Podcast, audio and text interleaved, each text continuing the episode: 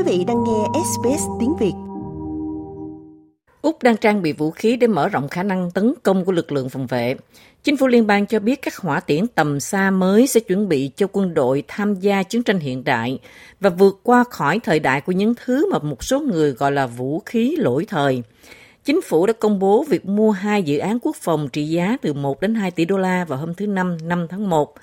Đầu tiên hết trong số này là hệ thống hỏa tiễn pháo binh cơ động cao, còn được gọi là HIMARS, vốn đã chứng tỏ sự lợi hại của nó trong cuộc chiến ở Ukraine.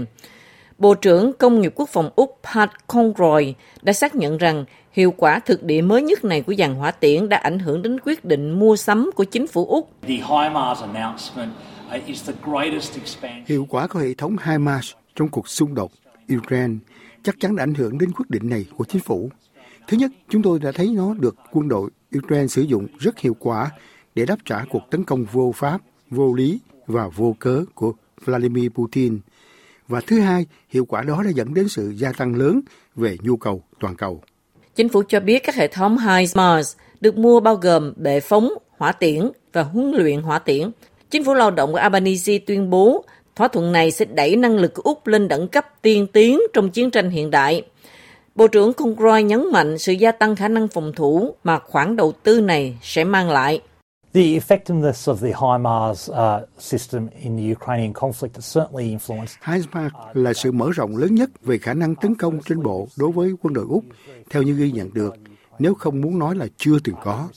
Quân đội Úc được chuyển từ chỗ có thể tấn công các mục tiêu cách xa khoảng 30 km lên đẳng cấp có thể tấn công các mục tiêu qua khỏi tầm 499 km. Chính phủ cũng sẽ mua một dàn các tàu hải quân chuyên dụng trang bị hỏa tiễn tấn công từ công ty Kongsberg có trụ sở tại Na Uy để trong năm tới có thể thay thế các hỏa tiễn đạn đạo chống tàu thuyền lỗi thời. Chi phí chính xác của các khoản đầu tư quốc phòng mới này không được tiết lộ vì lý do an ninh quốc gia. Tuy nhiên, chính phủ đã tuyên bố các giao dịch mua là từ 1 đến 2 tỷ đô la. Cựu giám đốc chuẩn bị và huy động của Bộ Quốc phòng Cheryl Durant đã cáo buộc chính phủ không đưa ra lời biện minh thỏa đáng cho việc mua sắm tốn kém.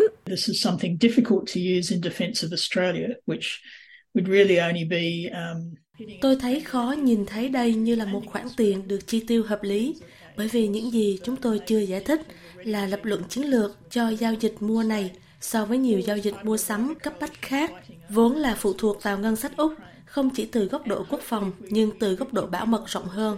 Bà Doran cũng đặt câu hỏi về tính hữu ích phòng thủ của các hệ thống HIMARS trong việc bảo vệ bờ biển Úc do hạn chế phạm vi nhắm mục tiêu. Đây là một thứ khó sử dụng để bảo vệ Úc. Thứ sẽ thực sự chỉ gây thiệt hại nếu kẻ thù đổ bộ vào Úc. Điều đó có nghĩa là lực lượng không quân và hải quân của chúng ta có thể đã bị đánh bại. Trong trường hợp đó, chúng ta không ở trong tư thế thuận lợi hoặc giả dụ như trong một tình huống mà Úc là một phần của liên minh rộng lớn hơn chống lại một cuộc chiến tranh trên bộ tương tự như Ukraine. Và như vậy hẳn là Úc thật sự muốn chi tiền để tránh điều đó xảy ra ngay từ đầu bằng cách đầu tư vào các biện pháp răng đe và đầu tư vào các hoạt động đa quốc gia, xây dựng hòa bình và sự hình thành hoạt động chiến dịch cho phép thế giới xích lại gần nhau và chuỗi cung ứng của thế giới tiếp tục hoạt động. Khoản đầu tư quân sự này diễn ra trong bối cảnh có những lo ngại về sự quyết đoán của Trung Quốc ở khu vực Thái Bình Dương với nguy cơ xung đột ở Đài Loan hoặc Biển Đông vẫn là một khả năng trong tương lai. Chính phủ tuyên bố rằng các hệ thống HIMARS sẽ được sử dụng vào năm 2026 và các hỏa tiễn hải quân mới sẽ được tung ra vào năm tới.